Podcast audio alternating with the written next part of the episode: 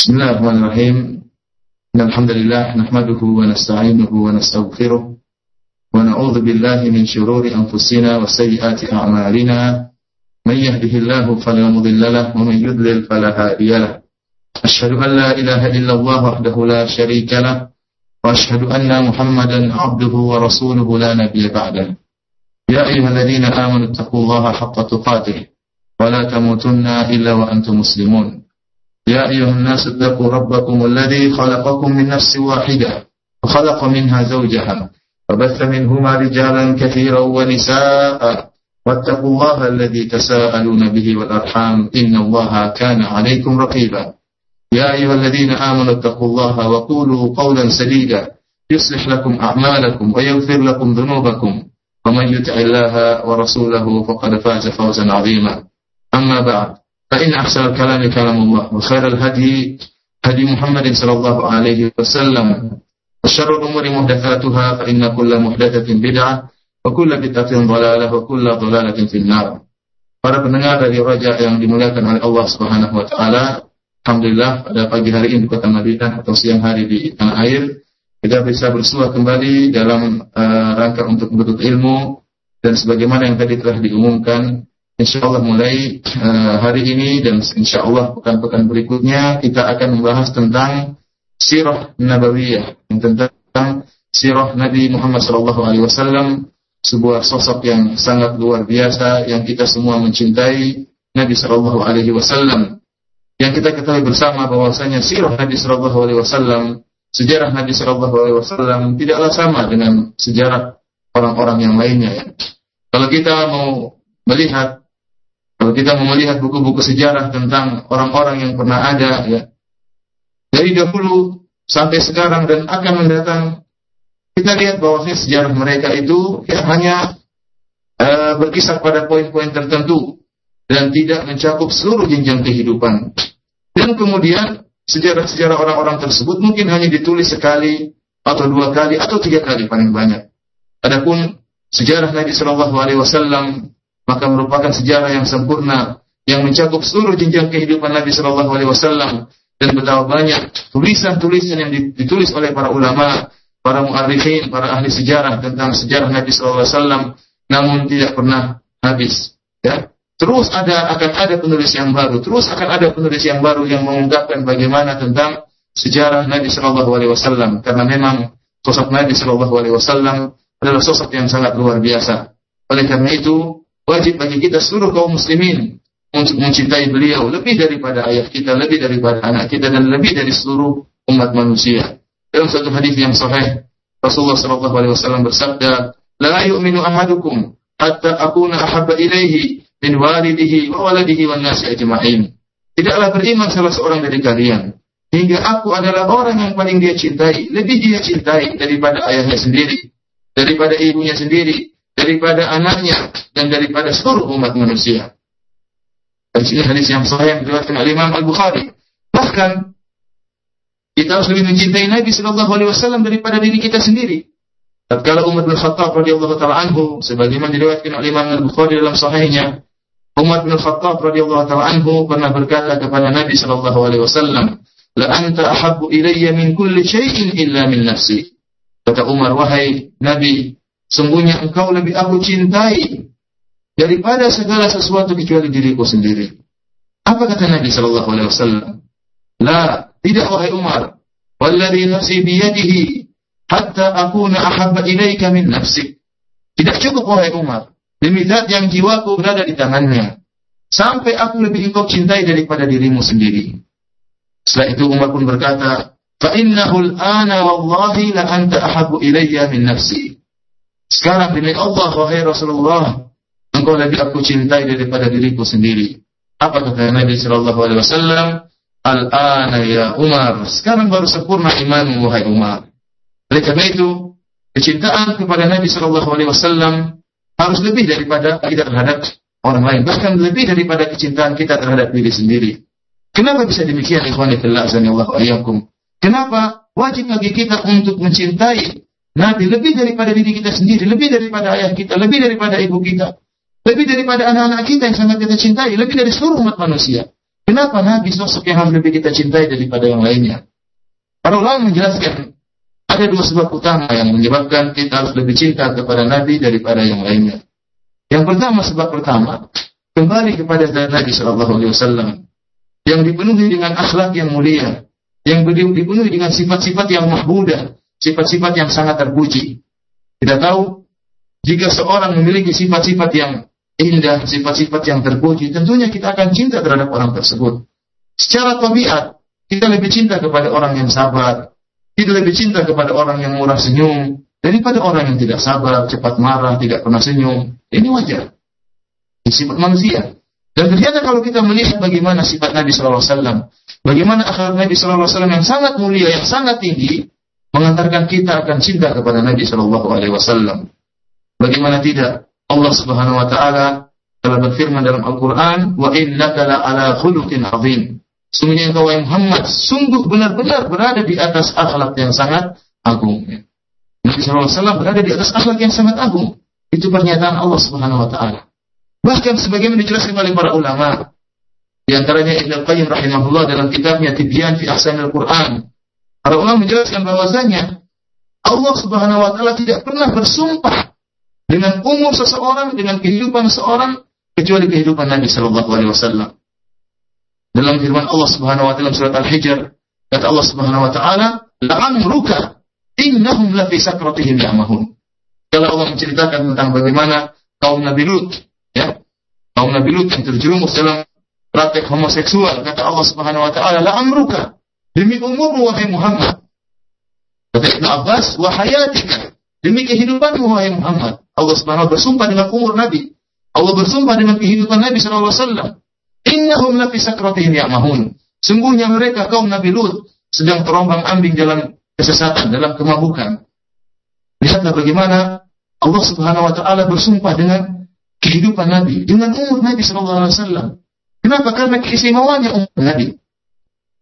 Bagaimana umur Nabi yang diisi dengan diisi dengan seluruh kehidupan Nabi adalah faedah. Seluruh kehidupan Nabi adalah akhlak yang sangat mulia. Bahkan Al-Imam Ibnu Qayyim rahimahullah uh, berkata bahwasanya Allah Subhanahu wa taala bahwasanya lebih berhak untuk bersumpah dengan Nabi sallallahu alaihi wasallam lebih utama bersumpah dengan kehidupan Nabi Shallallahu Alaihi Wasallam daripada bersumpah dengan makhluk-makhluk yang lain. Kenapa? Karena kehidupan Nabi yang selalu penuh dengan faedah, kehidupan Nabi yang selalu penuh dengan akhlak yang mulia. Karena ikhwani fillah sanallahu alaikum, tatkala Allah bersumpah dengan umur Nabi, dengan kehidupan Nabi menunjukkan bagaimana ketinggian akhlak Nabi sallallahu alaihi wasallam. Oleh karena itu para pendengar radio Raja yang dirahmati oleh Allah Subhanahu wa taala, pada kesempatan kali ini saya ingin mengajak para pendengar sekalian untuk melihat sedikit daripada akhlak Nabi. Ya, sebenarnya akhlak Nabi sangatlah banyak, sangatlah luas. Kalau kita mau telah saya ingin mengambil uh, secuil dari Sahih Muslim Kitab Sahih Muslim yang menjelaskan sedikit tentang akhlak Nabi Shallallahu Alaihi Wasallam agar kita merenungkan bagaimana akhlak Nabi Shallallahu Alaihi Wasallam. Kisah yang pertama dari Anas bin Malik radhiyallahu taala anhu. Kita tahu bahwasanya Anas bin Malik tatkala Rasulullah SAW pergi ke Madinah maka Abu Talha Anas bin Malik sebagai pembantu Nabi Shallallahu Alaihi Wasallam. Tatkala itu umur beliau masih kecil. Apa kata Anas dalam Sahih Muslim? Karena Rasulullah Shallallahu Alaihi Wasallam min ahsanin nasi. Kata Anas Rasulullah SAW adalah orang yang paling baik akhlaknya. Fa'arsalani yawma lihajatin. Fakultu wallahi la adhab. Kata Rasulullah, Rasulullah menyuruhku. Kata Anas, Rasulullah menyuruhku untuk keperluan, satu keperluan. Satu hari, Nabi menyuruhku untuk satu keperluan. Apa kata Anas? Di hadapan Nabi, apa kata Anas? Wallahi la adhab. Kata Anas ngeyel. Demi Allah, bahkan bersumpah kata dia. Demi Allah, wahai Nabi, saya tidak akan pergi. Diperintahkan oleh Nabi malah Anas ngeyel, masih kecil ya. Dia mengatakan, Allah tidak ada. Dia bersumpah demi Allah saya tidak akan pergi. Namun kata Anas, wa nafsi an adhab lima amarani bihi. Nabiullah sallallahu alaihi. Akan tapi dalam hatiku saya akan pergi. Anas bercanda, bayangkan. Dalam hatinya dia ingin pergi menjalankan perintah Nabi, namun dia yang dia ucapkan ke hadapan Nabi dia mengatakan wallahi demi Allah Nabi saya tidak akan pergi. Akhirnya Anas pun pergi menjalankan perintah Nabi. Tatkala Anas pergi, radhiyallahu anhu, dia melewati sekumpulan anak-anak sedang bermain di sebuah pasar. Maka Anas pun berhenti. Dia ingin melihat bagaimana bermain atau bermain bersama anak-anak tersebut. Kata Anas, "Fa'idza Rasulullah sallallahu alaihi wasallam qad qabida bi min wara'i." Tiba-tiba saya sedang nonton anak-anak bermain, tiba-tiba Nabi sallallahu alaihi wasallam memegang leherku dari belakang. Fanadhartu ilaihi wa huwa yadhak. Saya pun melihat ternyata Nabi yang pegang leherku. Dan saya lihat Nabi sallallahu alaihi wasallam tertawa. Faqala ya Unais, ada hatta haitsu amartuk? Maka kata Nabi sallallahu alaihi wasallam, "Hai Unais." Sallallahu alaihi wasallam apa mencandai Anas, tidak dipanggil Anas tapi dengan kalimat tasghir, "Ya Unais." Apakah kau sudah pergi sebagaimana aku perintahkan? Qala, "Qultu na'am, ana adhabu ya Rasulullah." Apa kata Anas? Iya ya Rasulullah, saya akan pergi. Subhanallah. Ya, memang Anas tidak belum pergi, maka dia mengatakan, "Iya ya Rasulullah." Rasul bertanya, "Kau sudah pergi sebagaimana saya perintahkan?" Kata Anas, "Iya, sekarang saya akan akan pergi." Anak adhab, sekarang baru saya pergi. Subhanallah. Kemudian apa kata Anas radhiyallahu taala anhu? "Wallahi laqad khadamtuhu tis'a sinin, ma 'alimtuhu qala li syai'in sana'tuhu lima fa'alta kada wa kada, aw li syai'in taraktuhu halla fa'alta kada wa kada." Kata Anas radhiyallahu taala anhu, demi Allah, aku telah membantu Nabi Shallallahu Alaihi Wasallam berkhidmat kepada Nabi Shallallahu Alaihi Wasallam selama sembilan tahun. Aku tidak pernah mengetahui kalau aku melakukan sesuatu kemudian dia protes. Nabi berkata, kenapa kau bikin begini wahai Anas? Sama sekali tidak pernah Nabi mengatakan demikian. Kenapa melakukan demikian? Kenapa begini? Kenapa begitu? Dan tidak pernah aku meninggalkan suatu pekerjaan. Kemudian Nabi berkata, Halla fa'alta kala. Kenapa kau tidak lakukan demikian? Nabi SAW tidak pernah ngomong begitu sama Anas. Selama sembilan tahun. Bayangkan ini sebuah akhlak yang sangat tinggi, sangat luar biasa. Adakah di antara kita yang sabar sampai seperti ini? Bermuamalah dengan seseorang selama sembilan tahun. Posisi dia seperti pembantu kita. Kemudian dia tidak pernah protes. Tidak pernah bilang, tolong kenapa kamu nggak begini? Loh kenapa nggak kerjain gitu? Kenapa kamu ngerjain gini? Nggak, siapa yang bisa bersabar seperti Nabi SAW sembilan tahun bermuamalah sama anak bin Malik sebagai pembantu dia, pembantu Nabi SAW. Namun tidak pernah sama sekali protes terhadap apa yang dilakukan oleh Anas radhiyallahu taala. Lihatlah bagaimana akhlak Nabi yang tentunya sulit bagi kita bisa mendapatkan orang yang seperti akhlaknya. Bisa bersabar 9 tahun tanpa protes sama sama sekali. Oleh karena itu Anas bin Malik sebagian dalam riwayat Tirmidzi dia mengatakan wala masastu fasam qat wala hariran wala syai'an kana adyana min. Aku tidak pernah menyentuh kain dan tidak pernah menyentuh sutra atau sesuatu pun yang lebih lembut daripada tangan Rasulullah sallallahu. Artinya apa?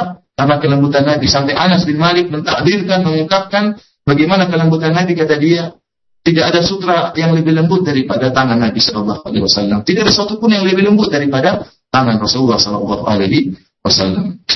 Ini di antara akhlak Nabi Shallallahu Alaihi Wasallam. Di antara akhlak Nabi juga, ya, sebagaimana juga diriwayatkan oleh Anas bin Malik radhiyallahu taala anhu dalam Sahih Muslim, kata Anas bin Malik, "Masuk ila Rasulullah Shallallahu Alaihi Wasallam al Islam syai'an illa a'ta." Tidaklah pernah Nabi Shallallahu Alaihi Wasallam dimintai sesuatu karena Islam kecuali Rasulullah akan berikan. Ada orang minta, Rasulullah pasti kasih. Sampai kata Anas, suatu saat ada seorang minta seekor kambing kepada Nabi Shallallahu Alaihi Wasallam.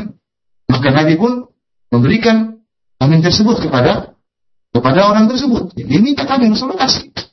Orang yang tadinya dikasih kambing ini sungguh sangat, sangat senang luar biasa. Kenapa dia minta kambing dikasih oleh Nabi Shallallahu Alaihi Wasallam? Maka orang ini kata Anas fa'ata qawmahu. Faqala ay qawmi aslimu wallahi inna Muhammadan la yu'ti ata'an ma yakhafu al-fakhr ata'an ma yakhafu al-fakhr kata Anas bin Malik radhiyallahu taala anhu orang yang dikasih kambing saking sangat senangnya dia pun kembali ke kaumnya kemudian dia mengatakan wahai kaumku masuklah kalian ke dalam agama Islam demi Allah sungguhnya Muhammad ini si Muhammad ini dia selalu memberi seperti orang yang tidak pernah takut akan kemiskinan demikian sifat Nabi apa saja yang dia miliki dia kasihkan. Ada yang minta dia kasih. Sampai disebut dalam hadis yang lain para sahabat datang minta kepada Nabi. Nabi kasih dan terus Nabi kasih. Ada yang minta Nabi kasih terus sampai habis apa yang ada di sisi Nabi Wasallam. Seluruh yang Nabi miliki Nabi berikan kepada orang yang minta kepada Nabi. Sebagaimana orang ini. Saking gembiranya dia mendapat pemberian kambing sampai dia kabarkan kepada kaumnya, kepada orang-orang musyrikin yang masih belum masuk Islam, wahai kaum lu, kaumku, ya, masuklah kalian ke dalam Islam. Nah Muhammad ini adalah Nabi yang selalu memberi kalau diminta. Tidak pernah takut akan kemiskinan. Sampai kata Anas bin Malik radhiyallahu anhu, "In kana rajulu la yuslimu ma yuridu illa dunya wa yuslimu hatta yakuna al-islam ahabba ilaihi min ad-dunya wa ma 'alaiha. Kata Anas bin Malik, bisa jadi ada seorang laki-laki yang masuk Islam karena karena ingin mendapatkan dunia. Namun tatkala masuk Islam, jadilah Islam itu lebih dia cintai daripada dunia dan seisinya. Disebutkan juga dalam Sahih dalam Sahih Muslim dari Ibnu Syihab radhiyallahu taala anhu, tatkala Rasulullah SAW perang dalam uh, menang dalam perang Hunain, ya, Rasulullah SAW memberikan tatkala itu kepada Sufyan bin Umayyah. Rasulullah SAW memberikan kepada dia 100 ekor onta. Bayangkan, orang ini kafir. Tatkala itu masih kafir Sufyan bin, bin Umayyah. Rasulullah berikan kepada dia, orang kafir ini, hadiah sebanyak 100 ekor onta. Apakah sudah cukup sampai tidak? Ternyata Rasulullah kasih lagi 100 ekor onta lagi yang lain. Kata Anas, semua bisa. Tidak cukup lagi, Rasulullah kasih lagi 100 ekor onta. Berapa 100 ekor onta Rasulullah SAW berikan kepada Sofyan bin Umayyah. Apa pengaruh dari akhlak Nabi seperti ini? Memberikan apa yang dia miliki kepada orang lain. Bahkan kepada orang-orang kafir. Bahkan kepada orang-orang kafir Quraisy Untuk menarik hati mereka dalam Islam. Apa kata Sofyan setelah diberikan oleh Nabi SAW? Kata Sofyan ibn Umayyah, Wallahi laqad a'tani Rasulullah wasallam ma a'tani wa innahu la abghadun nasi ilayya fama bariha yu'tini hatta innahu la ahabun nasi ilayya kata Sufyan Umayyah demi Allah Rasulullah SAW telah memberikan kepadaku apa yang telah dia berikan kepadaku dan sungguhnya Nabi si Muhammad adalah orang yang paling aku benci di atas muka bumi ini namun Nabi selalu terus memberikan kepadaku memberikan aku sampai akhirnya Nabi menjadi orang yang paling aku cintai di antara manusia subhanallah Lihatlah bagaimana pengaruh akhlak Nabi SAW. Memberikan, menghadiahkan apa yang dia miliki kepada orang lain. Tidak ada rasa pelit sama sekali di hati Nabi SAW. Sampai-sampai orang yang tadi sangat benci kepada Nabi berbalik. Yang jadi Nabi SAW adalah orang yang paling dia cinta. Adakah kita seperti Nabi Shallallahu Alaihi Wasallam? Dan terlalu banyak akhlak Nabi Shallallahu Alaihi Wasallam. Di antara juga tawadhu Nabi Shallallahu Alaihi Wasallam. Sebagaimana diriwayatkan oleh Sahih Imam Muslim dan Sahihnya dari Anas bin Malik radhiyallahu taala anhu. Apa kata Anas? Anna mru'atan kanat fi aqliha syai'un. Faqalat ya Rasulullah inna li ilaika haja. Ada seorang wanita yang tak beres otaknya kata Anas. Otaknya ada sesuatu gak beres, Ada sedikit gila mungkin apa kata wanita ini kata dia wahai Rasulullah saya butuh sama engkau yang wanita yang agak gila datang kepada Nabi dan mengatakan wahai Nabi saya butuh engkau saya butuh kamu apakah Nabi SAW kemudian menolak permintaan dia karena wanita gila karena wanita nggak beres. Apa kata Nabi SAW dengan penuh tawaduknya? Ya umma fulan, unduri, ayyisika syi'ti, hatta aqdiya laka hajatati. Kata Rasulullah SAW, wahai ummu fulan. Rasulullah berkata kepada kepada wanita yang agak gila tadi. Lihat ke jalan mana yang kau kehendaki. Ke jalan mana yang kau kehendaki. Saya akan ikut bersama engkau. Sampai aku menyelesaikan keinginanmu, kebutuhanmu. Subhanallah. Nabi SAW akhirnya menemani wanita ini sampai menyelesaikan kebutuhannya. Siapa yang lebih tawadu daripada Nabi SAW? Seorang kepala negara, seorang mufti, orang yang sangat sibuk. Ya.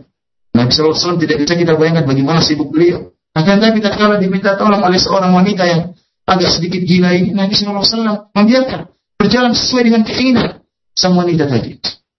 Allah Akbar luar biasa akhlak Nabi SAW. Dan terakhir saya ingin selalu banyak akhlak Nabi SAW yang sangat mulia. Tapi terakhir saya akan menyampaikan suatu akhlak yang sangat luar biasa. Sampai sekarang saya masih takjub dengan akhlak Nabi SAW. Tentang amanah Nabi SAW. Tentang sifat amanah Nabi SAW. Kita ketahui ikhwani fillah wa fiddin. Para pendengar dari roja yang dirahmati oleh Allah Subhanahu wa taala. Nabi kita Nabi Muhammad sallallahu alaihi wasallam ma'ruf, masyhur, terkenal di antara orang-orang kafir Quraisy sebagai orang yang amanah terkenal Nabi SAW sebagai orang yang jujur dan sebagai orang yang amanah. Sehingga pada suatu ketika tatkala Ka'bah runtuh dan orang-orang kafir Quraisy ingin membangun kembali Ka'bah dan akhirnya mereka membangun Ka'bah dan tinggal peletakan Hajar Aswad untuk diletakkan kembali ke Ka'bah. Akhirnya mereka di antara kabilah-kabilah berebutan untuk mereka yang berhak untuk meletakkan Hajar Aswad. Sampai mereka bertengkar. Sampai akhirnya hampir terjadi pertumpahan darah. Sebagian kabilah sudah bersatu untuk melawan kabilah-kabilah yang lain. Sampai mereka bersumpah dengan meneteskan darah dari tangan-tangan mereka. Untuk menunjukkan bagaimana azam mereka, bagaimana kesungguhan mereka untuk berperang melawan kabilah-kabilah yang lain. gara-gara meletakkan hajat aswad. Karena itu merupakan fakhr, merupakan uh, kejayaan atau apa namanya keangkuhan yang mereka miliki. Kalau mereka meletakkan hajat aswad, mereka akan angkuh. Akhirnya hampir terjadi pertumpahan darah di tanah haram, di Masjid Haram. Alhamdulillah mereka kemudian sepakat di antara mereka. Kemudian mereka pun mengatakan kita akan menjadikan hakim bagi orang yang pertama kali masuk lewat jalan ini. Mereka menunjuk suatu jalan, sebenarnya berat bahwasanya sofa, yaitu jalan yang uh, dari arah sofa. Siapa yang pertama kali masuk di situ, kita akan jadikan dia sebagai hakim untuk memutuskan permasalahan kita. Hal ini sebenarnya diriwayatkan oleh Imam Ahmad dalam musnadnya dan disahihkan oleh Syekh Al-Albani rahimahullah dalam fiqh sirah. Ala fiqh sirah. Kemudian ternyata yang pertama kali muncul adalah Nabi Shallallahu alaihi wasallam. Apa kata mereka dengan serempak dengan suara yang sama atakumul amin. Atakumul amin kata mereka, semua telah datang kepada kalian orang yang paling amanah, orang yang amanah. Siapa kata mereka maksud mereka? Nabi Shallallahu alaihi wasallam. Ini menunjukkan bahwasanya Nabi masyhur, ma'ruf terkenal di antara kafir Quraisy bahwasanya dia seorang yang amanah. Sampai-sampai kalau mereka melihat Nabi pertama kali muncul, serempak mereka semua mengatakan, Atakumul amin telah datang kepada kalian si orang yang amanah ini. Maksudnya Nabi Shallallahu alaihi wasallam. Karena terkenalnya Nabi Shallallahu alaihi wasallam dan ini Uh, kita tahu bahwa ada sahabat yang lainnya amanah selain selain Nabi ya. Meskipun Nabi belum jadi Nabi. Di sana ada Abu Bakar radhiyallahu anhu dan juga amanah. Akan tapi amanahnya Nabi ini luar biasa, tidak seperti amanah-amanah orang biasa. Sampai terkenal di antara mereka bahwa Nabi adalah orang yang amanah di antara orang-orang kafir Quraisy. Sehingga mereka, ya ini jadi perhatian di antara kita, sehingga mereka orang-orang kafir Quraisy mereka menitipkan barang-barang berharga mereka, duit dan yang lainnya, mereka titipkan kepada Nabi Shallallahu Alaihi Wasallam. Sebelum Nabi diangkat menjadi Nabi, sebelum Muhammad diangkat menjadi Nabi, mereka titipkan barang. Kalau ada barang berharga mereka takut hilang, mereka titipkannya kepada siapa? Kepada Nabi Muhammad Shallallahu Alaihi Wasallam. Kenapa mereka titipkan kepada Nabi? Karena mereka tahu Nabi adalah orang amanah. Kemudian ikhwan sallallahu alaihi wasallam. Yang jadi pertanyaan sekarang. Tatkala Muhammad sudah diangkat menjadi Nabi, tatkala Muhammad sudah diangkat menjadi nabi. Dan kita tahu tatkala Nabi SAW diangkat menjadi nabi, maka dia pun berdakwah. Mendakwai orang-orang kafir Quraisy, menjelaskan Nabi SAW mencela Tuhan-Tuhan mereka. Tatkala orang-orang kafir, kafir Quraisy mengatakan kami mengikuti agama nenek moyang kami, Rasulullah menjelaskan nenek moyang kalian pun sama. Nenek moyang kalian pun sama. Nenek moyang kalian terjerumus dalam kesyirikan. Kalian harus ikuti agama Allah Subhanahu wa taala. Sehingga terjadi permusuhan di antara Nabi dengan orang-orang kafir Quraisy. Kenapa? Karena Nabi menjelaskan kebenaran. Tentunya orang-orang kafir Quraisy sangat benci kepada Nabi. Kenapa? Karena Nabi mencela nenek moyang mereka. Nabi mengatakan nenek moyang kalian subuhnya berada di atas di atas apa namanya? kesyirikan. Kita saja perasaan kita gimana kalau kita, kita melakukan misalnya kita melakukan satu bid'ah, kemudian ada yang kita, kamu tuh di atas bid'ah, kita bilang, oh nenek moyang kalian sejak dulu sudah mengadakan acara bid'ah ini. Tiba-tiba orang yang tadi mengatakan nenek moyangmu juga dulu ngawur sejak dulu. Gimana kita nggak tersinggung ya? Oh, ternyata nyinggung nenek moyang kita dikatakan ngawur. Dan kebanyakan jadi seperti itu. Orang-orang tatkala melakukan kesalahan, tatkala melakukan bid'ah, mereka berdiri dengan ini adalah perbuatan nenek moyang mereka. Kalau nenek moyang mereka ditegur, ya dikatakan salah, mereka lebih jengkel lagi. Demikian orang-orang kafir Quraisy. Tatkala Nabi SAW mengatakan nenek moyang kalian adalah salah, terjerumus dalam kesyirikan, mereka semakin geram kepada Nabi SAW. Akhirnya mereka menuduh Nabi sebagai tukang sihir, penyihir. Mereka menuduh sebagai majnun, orang gila. Sebuah gelaran-gelaran yang buruk mereka apa? Mereka pasangkan kepada Nabi Shallallahu Alaihi gila, tukang sihir. Subhanallah. Dikatakan pendusta. Namun subhanallah, meskipun pertikaian yang sangat sengit antara Nabi Wasallam dan orang-orang kafir Quraisy, namun ternyata apakah orang-orang kafir Quraisy tidak jadi menitipkan barang kepada Nabi. Ternyata mereka masih menitipkan barang mereka kepada Nabi. Masih menitipkan uang mereka kepada Nabi. Subhanallah, Allah Akbar. Bagaimana luar biasa amanah Nabi Wasallam. Orang-orang kafir Quraisy masih percaya sama Nabi, bahkan meskipun mereka benci kepada Nabi, tetap mereka menitipkan barang mereka kepada Nabi. Menitipkan uang mereka kepada Nabi. Sampai saking bencinya orang-orang kafir Quraisy kepada Nabi Wasallam, karena banyak orang masuk Islam, Akhirnya mereka bersepakat untuk bagaimana bisa membunuh Nabi Sallallahu Alaihi Wasallam. Bahkan mereka memberi hadiah kepada orang yang bisa menunjukkan di mana jejak Nabi Sallallahu Alaihi Wasallam. Mereka bersepakat untuk membunuh Nabi saking jaganya kepada Nabi. Akhirnya Nabi Sallallahu Alaihi Wasallam harus berhijrah dari kota Makkah menuju Madinah.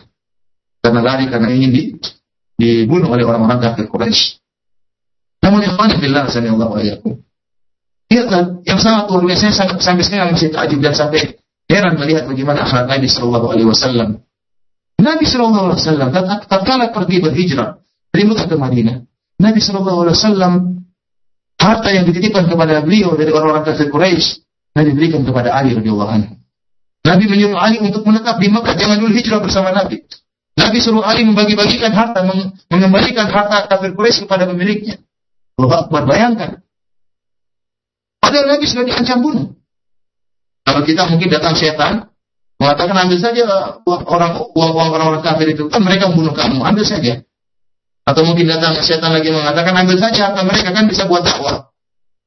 Namun lihat bagaimana Nabi Shallallahu Alaihi Wasallam malah memerintahkan Ali untuk mengembalikan harta tersebut selama tiga hari. Kembalikan kepada pemiliknya, kemudian Ali pun menyusul Nabi Shallallahu Alaihi Wasallam hijrah ke Madinah. Ini subhanallah sifat amanah yang sangat sangat luar biasa. Sifat amanah yang sangat luar biasa. Luar biasa. Yang riwayat lagi ini diriwayatkan oleh Ibn Isar dengan sangat yang hasan. Oleh karena itu, ikhwan fillah Allah iyyakum akhlak Nabi yang sangat luar biasa, kejujuran beliau, amanah beliau, tawadhu beliau, kasih sayang kepada umatnya, semua ini membuat kita cinta kepada Nabi sallallahu alaihi wasallam. Namun sayangnya betapa banyak yang tidak menelaah bagaimana akhlak Nabi sallallahu alaihi wasallam. Ikhwani fillah akhwati fid din azani Allah iyyakum para pendengar radio yang dirahmati oleh Allah Subhanahu wa taala. Ini sebab pertama. Kenapa Nabi lebih kita cintai daripada orang lain, daripada ayah kita, daripada ibu kita karena akhlak beliau yang sangat tinggi, akhlak beliau yang sangat sangat mulia. Adapun sebab kedua, ini juga disebutkan oleh Ibnu Qayyim rahimahullah dalam Zadul Ma'ad. Kenapa kita harus cinta kepada Nabi daripada yang lainnya? Kenapa? Karena jasa Nabi SAW yang sangat luar biasa kepada kita.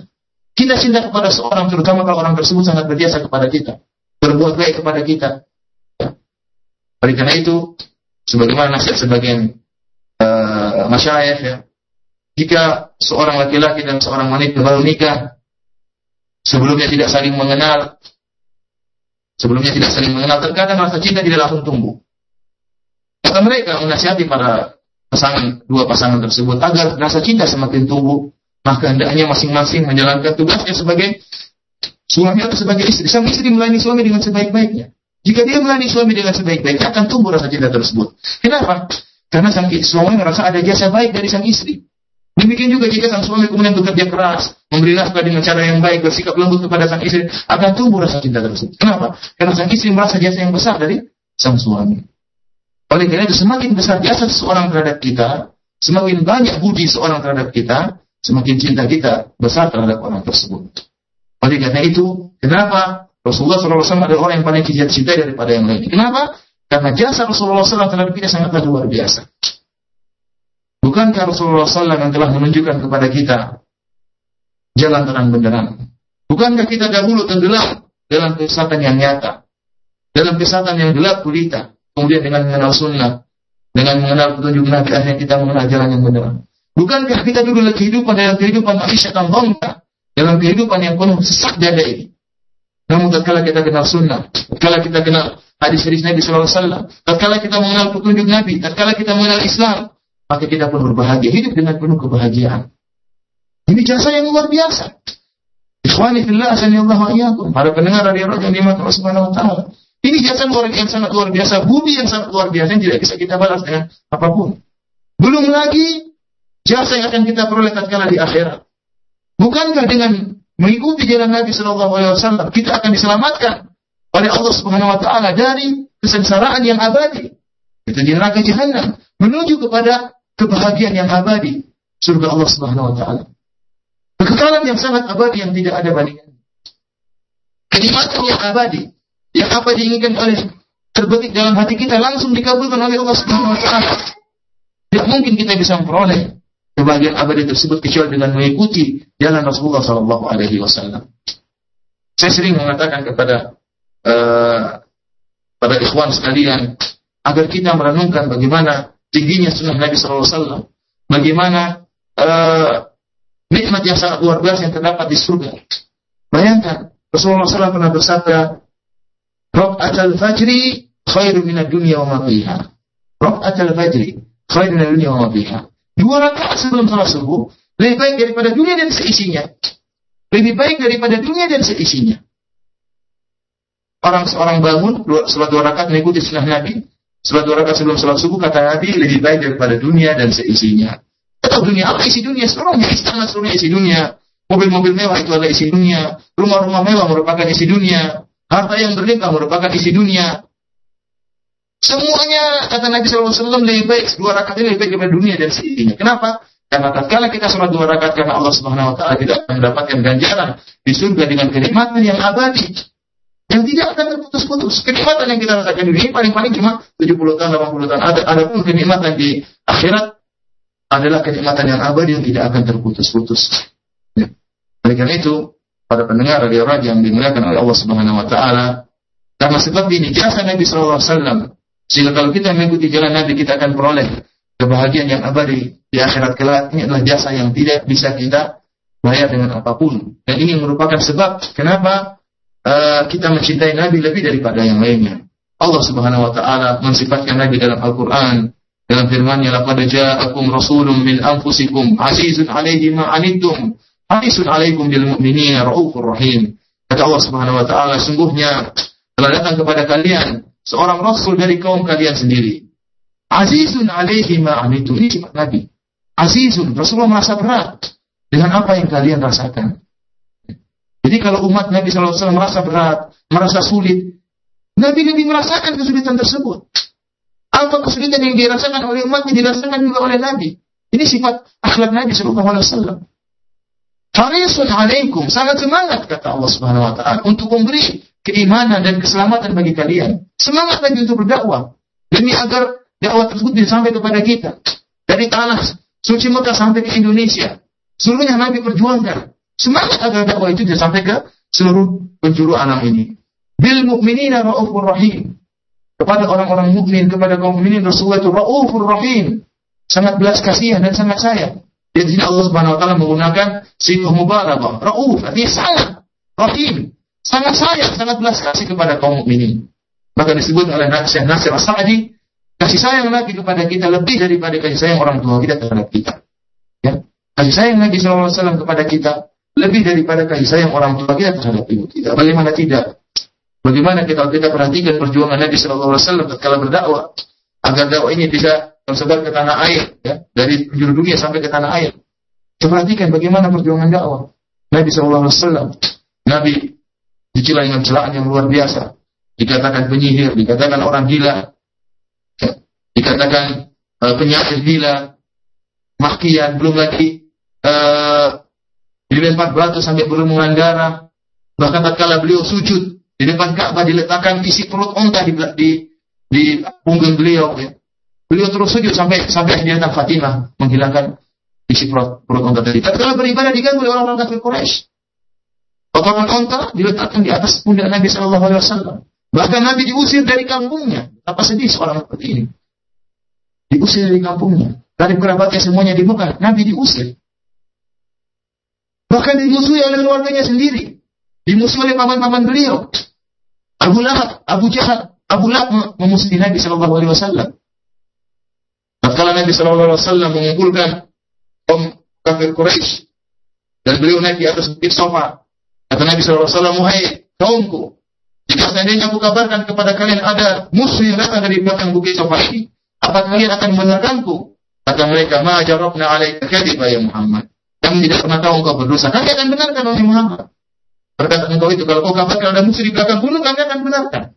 Kata Nabi SAW, fa inni munzirun uh, baina yadaikum adabun syadid. Kata Rasulullah SAW, aku ingatkan kepada kalian ada adab yang pedih yang akan datang kepada kalian. Kalau kalian tidak beriman kepada Allah Subhanahu Wa Taala. Apa kata paman Nabi SAW, Abu Lahab? Kabarlah ya Muhammad. Tabban laka sa'irul yawm. Alihada jamatana. Kata Abu Lahab, celaka engkau wahai Muhammad. Apakah gara-gara ini aja ingin mengingatkan kami dengan akan adanya adab yang pedih? Kau mengumpulkan kami? Ya. Celaka engkau Muhammad. Celaka engkau seluruh harimu. Akhirnya turun firman Allah, Tabat syada abilah habi wa ya. Itu Abu Lahab beliau sendiri. Bahkan tatkala Rasulullah SAW berdakwah di di rumah-rumah masyarakat, datang Abu Lahab dari belakang. Mengingatkan kepada Eh, kepada masyarakat kata wahai manusia janganlah tertipu dengan orang ini jangan tertipu dengan Nabi Sehingga kalian akan keluar dari agama nenek moyang kalian. Itu kata Abu Lahab. Jangan terpedaya dengan orang ini. Kalian akan keluar dari nenek moyang kalian, agama nenek moyang kalian. Bayangkan ikhwan fillah Allah wa Kalau yang musuhi kita adalah orang lain tidak jadi masalah. Tapi ternyata yang memusuhi kita adalah paman kita sendiri. Bagaimana pendapat masyarakat? Eh, si Muhammad ternyata dimusuhi oleh pamannya sendiri. Ini nggak beres si Muhammad ini. Lihat betapa banyak kesulitan yang hadapi oleh Nabi Shallallahu Alaihi Wasallam. Namun seluruh ujian yang beliau hadapi tidak mematahkan semangat beliau untuk menyampaikan agama ini. Akhirnya agama tersebut sampai kepada kita semua. Karena kita semua ingin selamatkan diselamatkan oleh Allah dari neraka jahanam yang kekal. Dan kita bisa menuju ke dalam nikmat Allah yang kekal juga di di surga. Karena itu dua sebab inilah ikhwan fillah wa iyyakum akhir Nabi yang sangat mulia. Dan karena jasa beliau yang sangat luar biasa menjadikan Nabi adalah orang yang paling kita cintai daripada selain Nabi Shallallahu Alaihi Wasallam lebih daripada ayah kita, lebih daripada anak-anak kita, dan lebih dari seluruh umat manusia. Para pendengar radio yang dirahmati oleh Allah Subhanahu Wa Taala, pembahasan kita ini sebagai pengantar, uh, pembahasan kita adalah tentang sirah Nabi Shallallahu Alaihi Wasallam. Tentunya, ketika kita ingin menemukan cinta kita kepada Nabi Shallallahu Alaihi Wasallam, maka hendaknya kita mempelajari sirah, pelajari bagaimana perjalanan hidup Nabi Shallallahu Alaihi Wasallam, seorang sosok yang sangat sangat kita cintai. Oleh karena itu, para salafus saleh dahulu mereka juga sangat perhatian terhadap masalah sirah Nabi Shallallahu Alaihi Wasallam. Ya. Di antaranya perkataan Ali bin Husain rahimahullah dia berkata, "Kunna nu'allamu maghazi Nabiillah sallallahu alaihi wasallam kama nu'allamu surah min Al-Qur'an." Kata Ali bin Husain, kami dahulu diajari tentang maghazi, tentang peperangan Nabi sallallahu alaihi wasallam sebagaimana kami diajarkan tentang Al-Qur'an, ya. Kemudian sesungguhnya sirah Nabi Shallallahu Alaihi Wasallam memiliki kekhususan yang tidak dimiliki oleh sirah-sirah orang yang lain. Yang pertama, ikhwan fillah wa fiddin wa iyyakum sebagaimana tadi telah saya isyaratkan bahwasanya sosok Nabi Shallallahu Alaihi Wasallam adalah sosok yang sangat luar biasa. Sehingga penulisan tentang buku sirah tentang Nabi tidak pernah habis akan ada terus orang yang menulis tentang sirah Nabi Shallallahu Alaihi Wasallam karena mereka takjub dengan bagaimana kisah-kisah Nabi Shallallahu Alaihi Wasallam, bagaimana pelajaran yang diambil dari kisah-kisah Nabi Shallallahu Alaihi Wasallam. Ada pun kisah-kisah orang yang lain ditulis sekali dua kali sudah selesai. Berbeda dengan kisah Nabi Shallallahu Alaihi Wasallam. Ini yang pertama. Kekhususan sirah Nabi yang kedua, bahwa sirah Nabi adalah sirah yang paling sahih.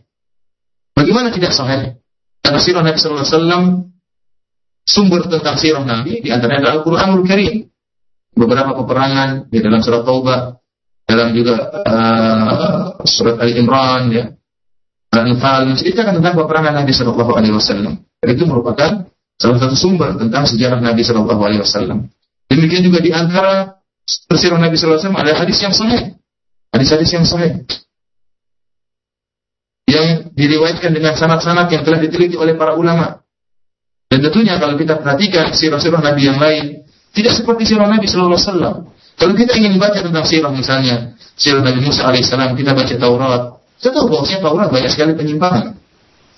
Demikian juga kalau kita ingin baca tentang sejarahnya Nabi Isa alaihissalam, kita akan dapati bahwasanya sejarah Nabi Isa alaihissalam tidaklah valid, ya.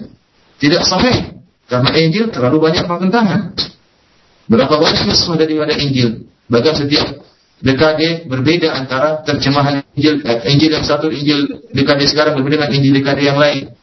Oleh saya masih ingat ketika saya pulang ke bulan Ramadan kemarin saya pulang ke tempat saya seorang Irian Jaya ya. para ikhwah sekalian di sana mengabarkan kepada aku kepada saya tentang uh, seorang pendeta yang masuk Islam.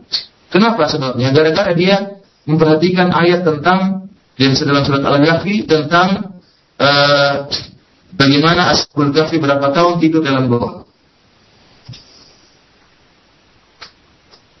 Dia mendapati bahwa dalam Al-Quran disebutkan 309 tahun. Dan dia punya nuskah Al-Quran banyak.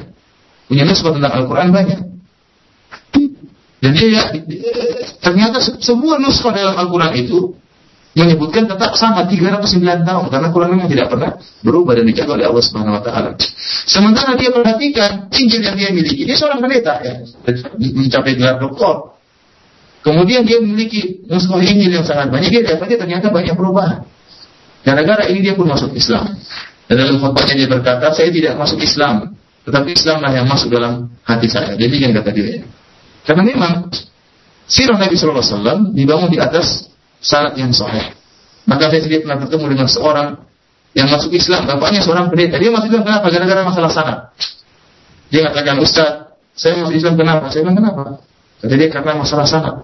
Saya dapati hadis-hadis Nabi disebutkan sanatnya. An fulan, an Bukhari, an fulan, an fulan sampai sahabat kemudian dari Nabi SAW. Adapun di Injil kita tidak mendapatkan hal ini.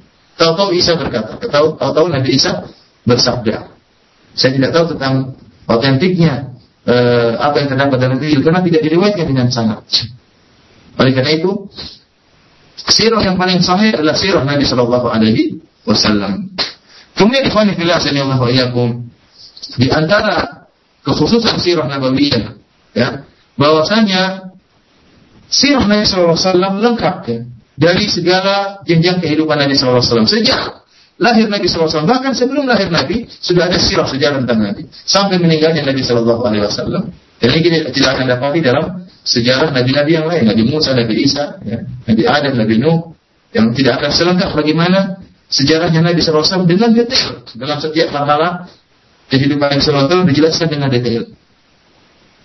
Ini adalah merupakan kekhususan Nabi SAW, sirah Nabi SAW. Di antara kekhususan sirah Nabi SAW juga, bahwa setiap uh, jenjang kehidupan Nabi SAW merupakan teladan bagi kita. Kita dapati Nabi SAW kecilnya bagaimana. Nabi SAW juga adalah ternyata seorang bapak. Nabi SAW juga ternyata seorang suami. Nabi SAW juga ternyata seorang mufti, seorang ustadz dan SAW juga ternyata seorang kepala negara. Dan seluruh sikap Nabi SAW tatkala menjadi seorang bapak adalah sikap teladan. Tatkala menjadi seorang suami adalah sikap teladan. Tatkala menjadi seorang raja adalah sikap teladan. Tatkala menjadi seorang ustaz merupakan sikap teladan. Yang ini tidak kita dapati dalam sirah-sirah Nabi yang lainnya. Kita ingin melihat Nabi Isa alaihissalam tidak tahu punya anak atau tidak. Bagaimana sejarahnya, bagaimana tentang menjadi seorang bapak, bagaimana menjadi seorang raja. Nabi Isa alaihissalam tidak bukanlah seorang raja, bahkan dikejar ingin dibunuh. Bahkan disangka oleh orang-orang Yahudi bahwasanya mereka telah menyalib Nabi Isa. Dan dituju Nabi Musa. Dan Musa bukanlah seorang raja, dikejar oleh Fir'aun dan lari. Berbeda dengan Nabi SAW. Barang siapa ingin menjadi bapak yang teladan, ikutilah Nabi SAW. Bapak siapa, barang siapa yang menjadi raja yang teladan, presiden yang teladan, ikutilah bagaimana Nabi SAW. Sehingga seorang yang belajar sirah, dia akan belajar sikap-sikap teladan Nabi SAW dalam segala jenjang kehidupan Nabi Shallallahu Alaihi Wasallam. Ini beberapa keputusan sirah Nabi Wasallam dan terakhir saya akan tutup dengan beberapa uh, tujuan dari belajar sirah Nabi Shallallahu Alaihi Wasallam. Di antaranya, ikhwan fillah sanillahu ayakum, tatkala kita mempunyai sirah Nabi Shallallahu Alaihi Wasallam, kita akan melihat bagaimana praktek amalan dari hukum-hukum Islam. Ya, hukum Islam yang termuat dalam Al-Quranul Karim. Demikian juga dalam hadis-hadis Nabi Sallallahu Alaihi Wasallam yang sahih. Kita akan lihat praktek amalannya, bagaimana penerapan Nabi, aplikasinya dalam kehidupan sehari-hari. Bagaimana kita melihatnya dengan melihat mempelajari sirah Nabawiyah Sallallahu Alaihi Wasallam. Ya. Ini di antara faedah mempelajari sirah. Di antaranya juga kita akan lihat bagaimana tarbiyah Nabi Sallallahu Alaihi Wasallam terhadap para sahabat. Bagaimana kok sampai Islam bisa berjaya? Bagaimana Masjid Nabawi yang sangat kecil, cuma berapa meter kali berapa meter, ternyata itu merupakan sumber yang merupakan dasar untuk bisa terkuasainya alam semesta ini masih oleh Islam. Bagaimana sih tarbiyah Nabi kepada mereka para sahabat? Oleh karena itu, Allah. Bagaimana hasil tarbiyah Nabi yang luar biasa. Kalau kita lihat bagaimana sahabat, bayangkan tatkala perang Tabuk, para sahabat terus berjalan dari kota Madinah menuju Tabuk yang sekitar 750 km. 750 km. Jauh sekali Belum itu musim panas. Musim panas mereka berjalan. Namun iman mereka sangat kuat. Tetap mereka berjalan dari Madinah menuju menuju Tabuk. Ya. Bagaimana iman mereka bisa luar biasa seperti itu? Kita saja mungkin waktu sholat subuh dengar muadzin mengatakan hayya Allah sholat, ya. As-sholatu khairun minan naum, sholat lebih baik daripada tidur, mungkin kita malah apa pakai selimut lagi ikomat masih 10 menit lagi tidur 5 menit lagi bisa bagaimana kalau kita dihadapkan dengan perintah Nabi untuk berjalan dari Madinah menuju Tabuk kalau musim panas dan panasnya bukan seperti di Indonesia panas yang luar biasa di sana ya biar sampai 49 50 derajat Celcius, belum menempuh padang pasir, tidak naik mobil, tidak naik jalan kaki, ada yang naik onta, ada yang naik kuda. Namun para sahabat tetap Bahkan di antara para sahabat ketika jihad mereka ada yang puasa. Bagaimana keimanan mereka? Bagaimana tarbiyah Nabi Shallallahu Alaihi Wasallam? Pantaslah mereka dikatakan sebagai khairul umat, ukhrijat linnas. Mereka umat terbaik yang pernah dikeluarkan bagi manusia. Oleh karena ketika ada seorang ulama ditanya, mungkinkah kita akan kembali jaya sebagaimana sahabat? Kita apa namanya beriman sebagaimana imannya sahabat, memiliki keimanan yang sangat luar biasa. Kata alim ulama tadi tidak mungkin. Tidak mungkin. Kenapa tidak mungkin? Kata alim ulama tadi, kalau ingin seperti itu, harus gurunya juga seperti Nabi Muhammad SAW. Harus gurunya juga seperti Nabi Muhammad SAW. Oleh karena itu, saya sering sampaikan kepada uh, ikhwan sekalian, jangan heran tatkala kita melihat keimanan sahabat yang luar biasa. Kenapa? Karena guru mereka Nabi Shallallahu Alaihi Wasallam. Mereka lihat langsung praktik Nabi, lihat langsung tawaduk Nabi, lihat langsung akhlak Nabi, lihat langsung mujizat Nabi Shallallahu Alaihi Wasallam. Bagaimana iman mereka? Mau disamakan dengan kita yang hanya mendengar, tidak pernah melihat langsung. Wajar kalau keimanan mereka kalau diceritakan dalam sejarah seperti dongeng keimanan para sahabat tersebut. Kenapa? Karena mereka guru mereka adalah Nabi Shallallahu Alaihi Wasallam. Oleh Allah dengan sirah mempelajari sirah kita akan melihat uh, bagaimana perjuangan Nabi Shallallahu Alaihi Wasallam dengan dengan para sahabatnya.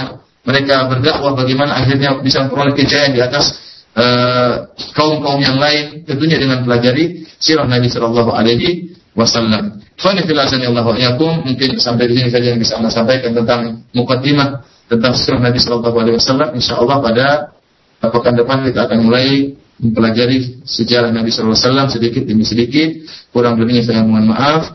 Uh, demikian saja. Wabillahi taufiq hidayah. Assalamualaikum warahmatullahi wabarakatuh. Waalaikumsalam warahmatullahi wabarakatuh. Demikian ikhwatul Islam, azani Allah wa iyyakum pendengar raja yang dimuliakan Allah Subhanahu wa taala. Materi yang disampaikan oleh Ustaz Arman Amri Alsi uh, Al Ustaz Firanda Hafizahullah taala. Mohon maaf yang menjelaskan mengenai bagaimana kita meniti jejak salaful ummah yang lebih khusus lagi yaitu beliau menjelaskan bagaimana uh, keagungan sifat dan akhlak Nabi Muhammad Shallallahu Alaihi Wasallam dan semoga apa yang beliau sampaikan bermanfaat bagi kita semua. Dan tiba saatnya bagi kita semua untuk sesi soal jawab bagi anda yang ingin bertanya perihal pembahasan kita pada siang kali ini. Silahkan Anda bisa menghubungi kami di line telepon di 021 823 6543 atau bisa melayangkan pertanyaannya di line pesan singkat di, di nomor 081 989 6543 dan alhamdulillah kita sudah terhubung di penelpon pertama kita angkat. Assalamualaikum warahmatullahi wabarakatuh. Waalaikumsalam warahmatullahi wabarakatuh. Dengan siapa dari mana? Dengan Bapak Putra Pohan di Depok. Bapak Putra Pohan di Depok. Ya silakan Bapak Putra. Assalamualaikum Pak Ustadz. Saya mau tanya Pak Ustadz. Tadi Pak Ustadz jelasin kita wajib mencintai Rasulullah SAW. Bagaimana dengan mencintai Allah? Apakah lebih utama mencintai Allah atau Rasulnya? Terima kasih. Assalamualaikum warahmatullahi wabarakatuh. Waalaikumsalam warahmatullahi wabarakatuh. Hmm. Silakan Ustaz. Uh, Bismillah, salatu wassalamu ala Rasulillah. Uh, di antara bentuk cinta kita kepada Allah adalah cinta kepada Nabi Shallallahu Alaihi Wasallam. Tadi saya jelaskan bahwa cinta kepada Nabi harus lebih daripada orang-orang yang lain. Artinya dibandingkan dengan manusia, Nabi itu harus lebih kita cintai daripada uh, ayah kita, daripada ibu kita, bahkan daripada uh, seluruh umat manusia, bahkan lebih daripada diri kita sendiri. Adapun cinta kepada Allah adalah bentuk cinta yang lain, cinta ada pengagungan, cinta yang menunjuk bukan pada peribadatan. Adapun cinta kepada Nabi bukan bukan cinta yang uh, melazimkan adanya yang akhirnya menimbulkan peribadatan kepada Nabi tidak, tetapi cinta kepada Nabi dengan mengagungkan perintah-perintah Nabi dan mengagungkan larangan-larangan Nabi. Itu bentuk cinta kita kepada Nabi. Dan di antara bentuk cinta kepada Allah adalah cinta kepada Nabi. Allah yang suruh kita untuk mencintai Nabi Shallallahu Alaihi Wasallam.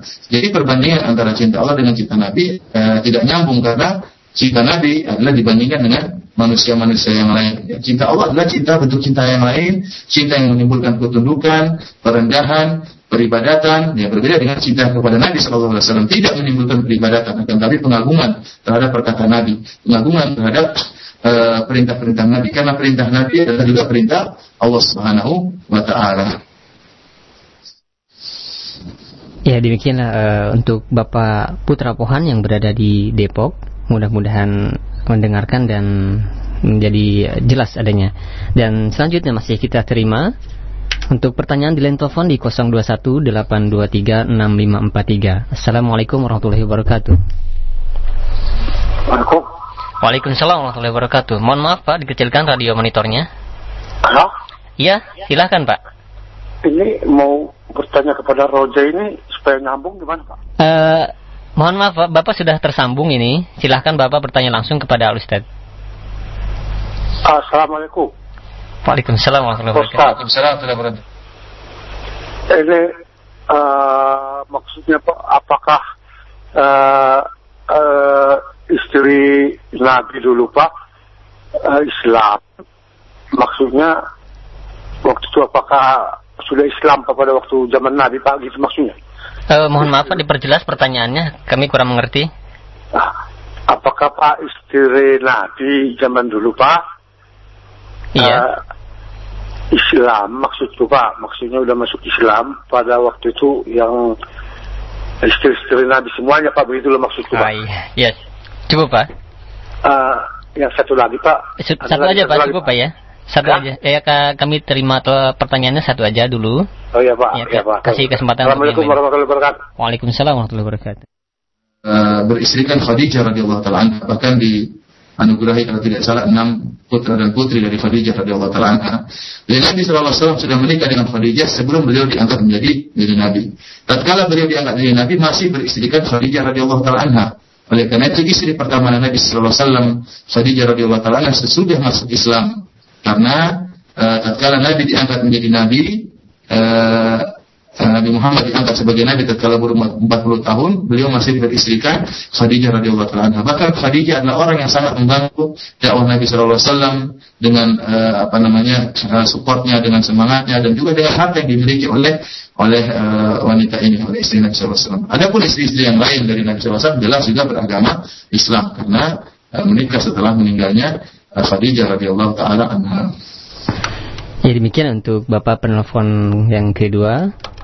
Dan kami mohon kepada penanya yang lainnya agar pertanyaan yang dilontarkan kepada Al Ustadz itu disesuaikan dengan materi kita eh, pada siang kali ini.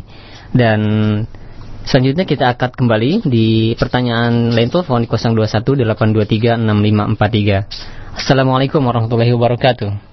Waalaikumsalam warahmatullahi Dengan siapa dari mana? Dengan Imam Imam. di Kewaringin, Imam di mana?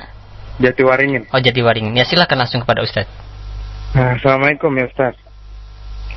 Waalaikumsalam warahmatullahi wabarakatuh. Eh, mau tanya kalau bagaimana sikap Nabi waktu menghadapi orang-orang kafir gitu bersikap hormatnya itu seperti apa? Seperti apa kalau bertemu pengangguk-anggukan kepala atau gimana atau eh, gimana kira-kira itu ya Ustaz? Iya cukup Pak. Ya. Iya. Assalamualaikum warahmatullahi wabarakatuh. Waalaikumsalam warahmatullahi wabarakatuh. Ah, silakan Ustaz. Bismillah, alhamdulillah. Uh, insya Allah mengenai tafsiran tadi, kebanyakan pertanyaan-pertanyaan datang tentunya tentang sejarah Nabi dan insya Allah akan kita bahas sedikit demi demi sedikit ya karena nanti kadang ditanya tentang sejarah Nabi yang sudah berkaitan yang jauh ya tentunya oleh karena itu kita akan sampaikan sedikit demi sedikit tentang sejarah Nabi sejak uh, mulai pekan depan dan, dan seterusnya ya. Adapun bagaimana sikap Nabi, insya Allah akan dijelaskan dalam uh, sejarah akan kita bahas pada pekan-pekan uh, berikutnya. Oleh karena itu, kalau pertanyaan yang akan datang seterusnya berkaitan dengan sejarah-sejarah Nabi, ya insya Allah kita akan bahas sedikit demi sedikit ya. Karena tidak tidak mungkin saya akan jawab semuanya karena itu berkaitan dengan pengajian kita di di pekan-pekan berikutnya. Ya. Allah a'lam. Ya, tapi mungkin karena uh, pertemuan kita ini masih uh, baru Ustaz ya. Iya, uh, karena mungkin pertemuan kita masih baru Ustaz ya. Dan selanjutnya kita angkat pertanyaan yang masuk melalui pesan singkat. Yang pertama dari Abdullah di Cilengsi. Assalamualaikum warahmatullahi wabarakatuh. Barakallahu fiik. Ustaz, tadi dijelaskan bagaimana keagungan sifat dan akhlak Nabi Muhammad sallallahu alaihi wasallam. Ketika seseorang baru mendapatkan hidayah sunnah dan dia ingin melaksanakan sebagian kecil dari sunnah beliau dan akhlaknya, tapi dia terbentur dengan keadaan lingkungan yang kurang mendukung atau lingkungan yang buruk, sehingga dia tidak takut terpengaruh, sehingga dia takut terpengaruh oleh lingkungan tersebut. Dan imbasnya, penerapan muamalah dengan tetangga dan lingkungan sekitar terkesan kaku. Bagaimana nasihatnya? Karena ini sering terjadi pada sebagian besar kita yang baru mendapatkan hidayah sunnah. Uhbika fillah. Hmm. Uh, Bismillah, salatu wassalamu rasulillah. Fani Allah. Kalau kita lihat sejarah Nabi sebelum akan kita jelaskan, Nabi SAW juga berinteraksi dengan orang-orang kafir. Meskipun Nabi SAW berdakwah, bukan berarti tatkala dakwah beliau menutup interaksi beliau dengan orang-orang kafir. Bahkan kita tahu Nabi SAW meninggal dunia dalam keadaan punya utang, punya gadai. Dia pakaian perang beliau, beliau digadaikan kepada seorang Yahudi. Nabi SAW juga berjalan di pasar. Oleh karena itu pantas Orang-orang kafir menghina Nabi SAW dengan perkataan mereka, Mali hadar Rasul ya'kulu ta'ama wa yamsi fil aswaq. Model apa Nabi ini, Nabi Muhammad ini? Kok ada Rasul makan makanan dan jalan di pasar? Menunjukkan Nabi SAW berinteraksi.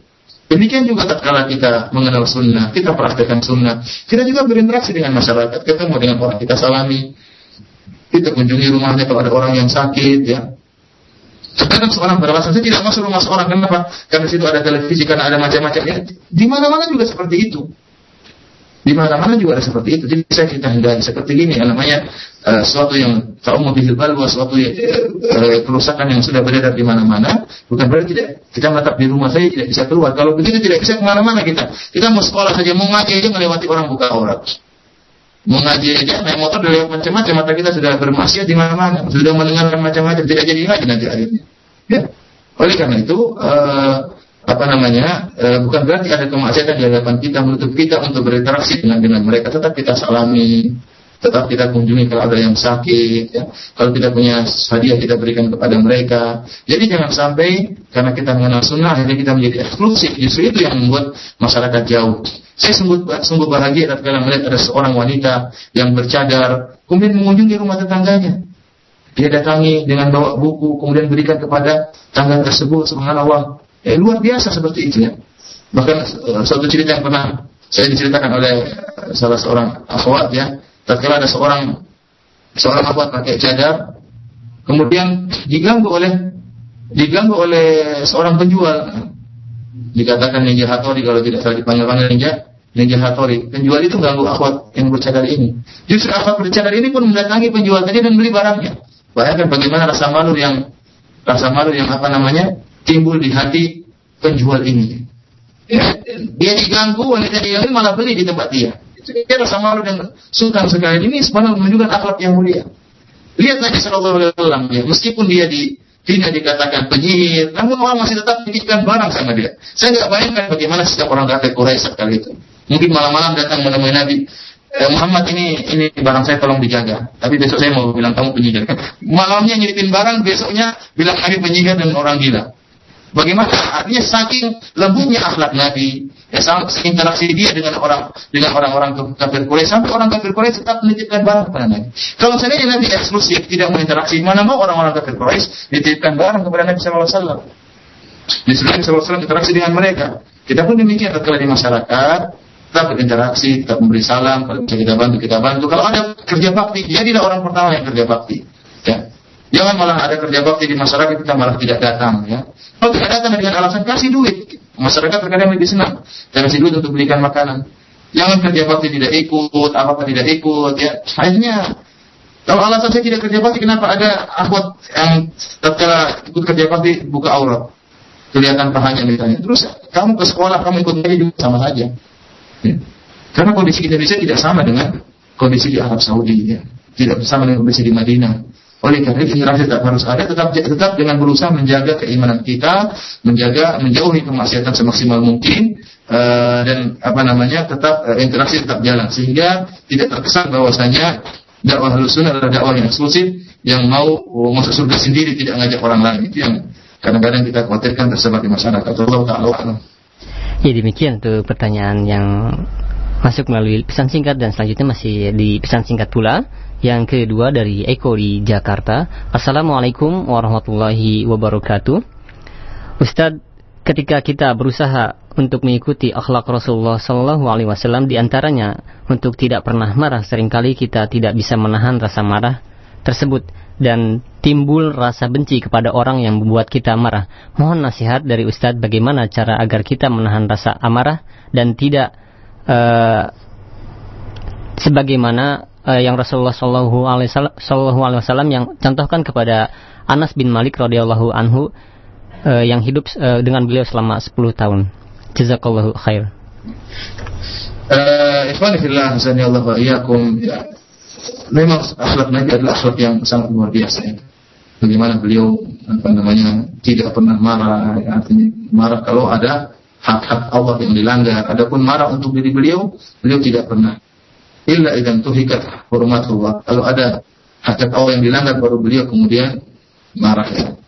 Beliau sering pernah mengasihatkan sebagai pengajian Syekh Abdul Razak yang pernah anda terjemahkan Rasulullah bersabda la taqdab farad dada miraran kata Rasulullah jangan marah Rasulullah ulangi-ulangi jangan marah orang tersebut mengatakan oh sini ya Rasulullah wasiatkanlah kepada Rasulullah taqdab jangan kau marah wasiatkan lagi kepada Rasulullah jangan kau marah datang lagi wasiatkan kepada Rasulullah Rasulullah jangan Jangan marah. Menunjukkan uh, wasiat ini adalah wasiat yang sangat luar biasa dari Nabi Shallallahu Alaihi Wasallam.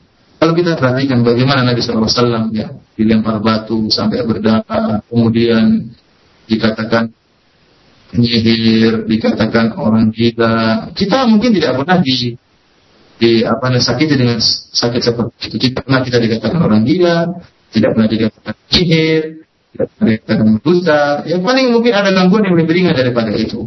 Oleh karena tatkala kita mungkin digoda oleh orang lain atau diganggu oleh orang lain, kita bersabar. Ingatlah Allah akan memberikan ganjaran yang kepada orang orang yang bersabar. Kemudian ingat dosa-dosa kita sangatlah banyak. Dosa-dosa kita sangatlah banyak. Dengan kita diganggu oleh orang, dengan kita dilolimi oleh orang akan mengurangi dosa-dosa kita. Akan mengurangi dosa-dosa kita.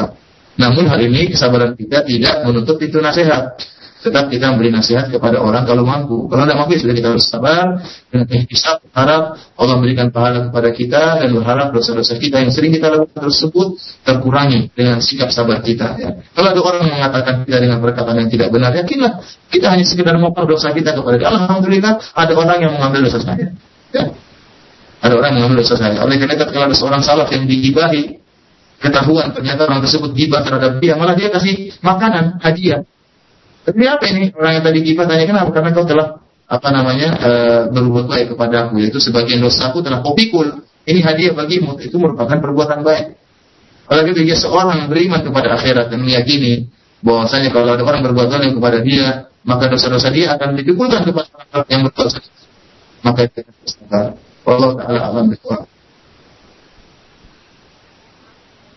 Iya demikianlah eh, pendengar yang dimuliakan Allah Subhanahu wa taala pertanyaan yang masuk melalui pesan singkat dari Bapak Eko. Dan selanjutnya kita beralih di line telepon di 021 823 6543. Assalamualaikum warahmatullahi wabarakatuh. Waalaikumsalam warahmatullahi wabarakatuh. Dengan siapa dari uh, mana?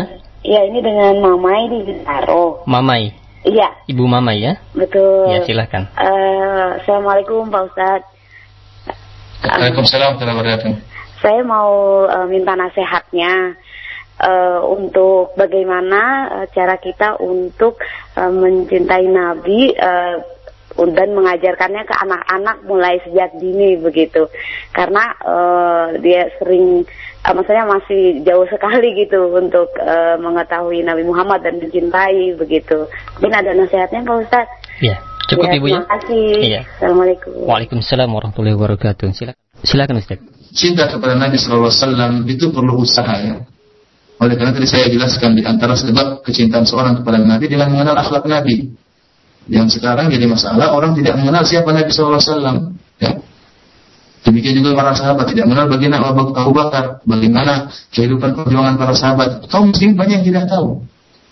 Kaum muslim kalau ditanya siapa ayah Nabi Muhammad mungkin tidak tahu, siapa ibu Nabi Muhammad mungkin tidak tahu. Tidak ngerti, cuma kenal Nabi Muhammad. Ya. Saya khawatir kalau kita sampai sampai seperti orang-orang munafik ya. Dan kalau ditanya di kuburan nanti, Tahukah siapa Muhammad?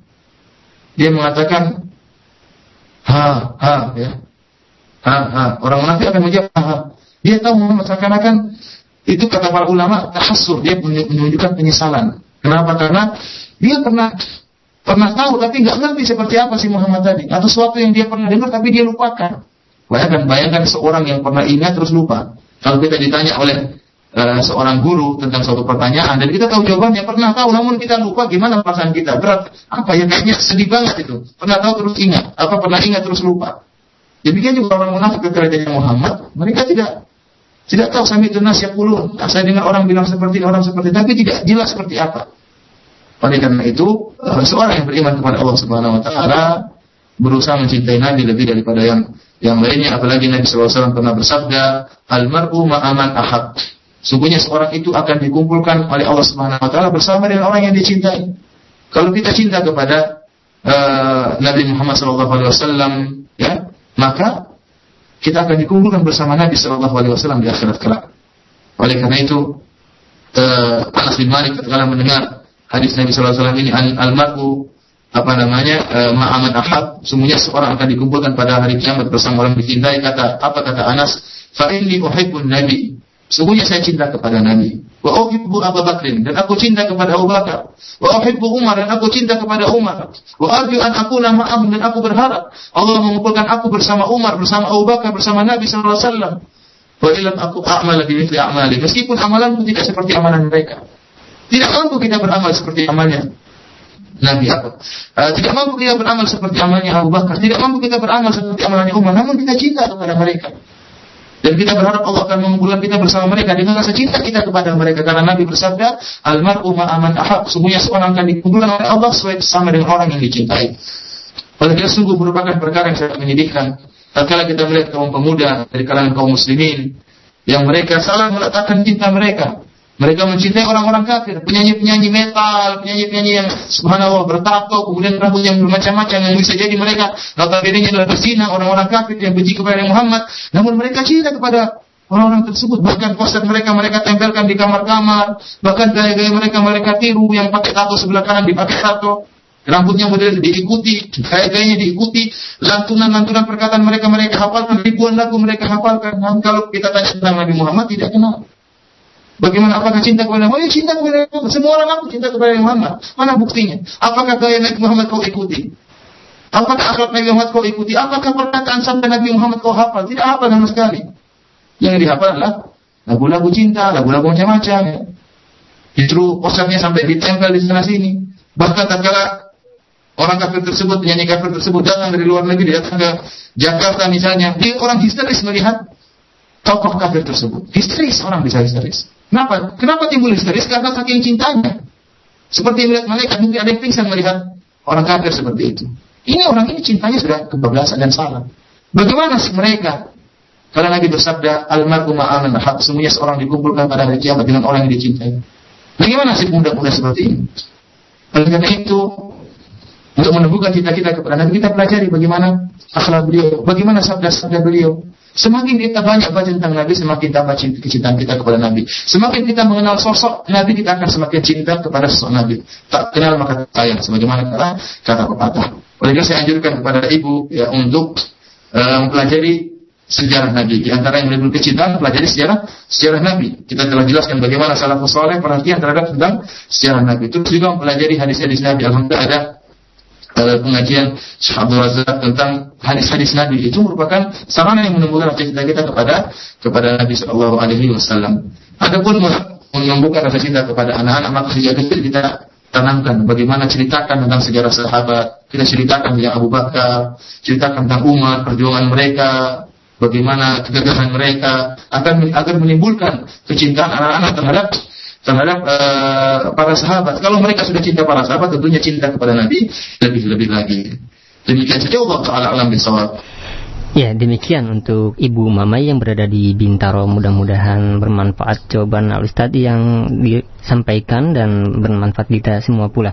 Dan selanjutnya masih di 0218236543. Assalamualaikum warahmatullahi wabarakatuh. Waalaikumsalam warahmatullahi wabarakatuh. Dengan siapa dan dari mana Pak?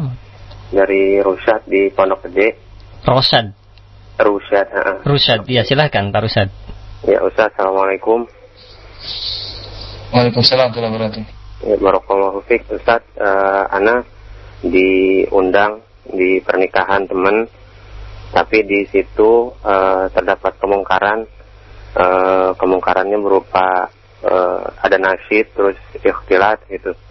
Eh, yang Ana tahu eh, di buku Ahlak dan Keutamaan Syekh bin Bas, Syekh bin Bas melarang dan untuk mendatangi pernikahan yang di situ terdapat kemungkaran. Maksud dari kemungkaran tersebut itu apa Ustaz ya? Mohon dijelaskan itu aja. Jazakumullahu khairan. Assalamualaikum warahmatullahi wabarakatuh. Waalaikumsalam warahmatullahi wabarakatuh. Silakan Uh, Ustaz. adapun pertanyaan ini uh, Allah Taala besok anak tidak tahu jawabannya jika ditanyakan kepada Syekh Abdul Razak Hafizahullah ya. Uh, sampai di sini saja pengajian kita. Ikhwan fillah yang ke mana mohon maaf atas segala kekurangan. Sem- Semoga Allah Subhanahu wa taala memudahkan kita untuk bersuah kembali di pekan depan. Demikian saja wabillahi taufiq wal hidayah. Subhanakallahumma wa bihamdika asyhadu an la ilaha illa anta astaghfiruka wa atubu ilaik. Assalamualaikum warahmatullahi wabarakatuh.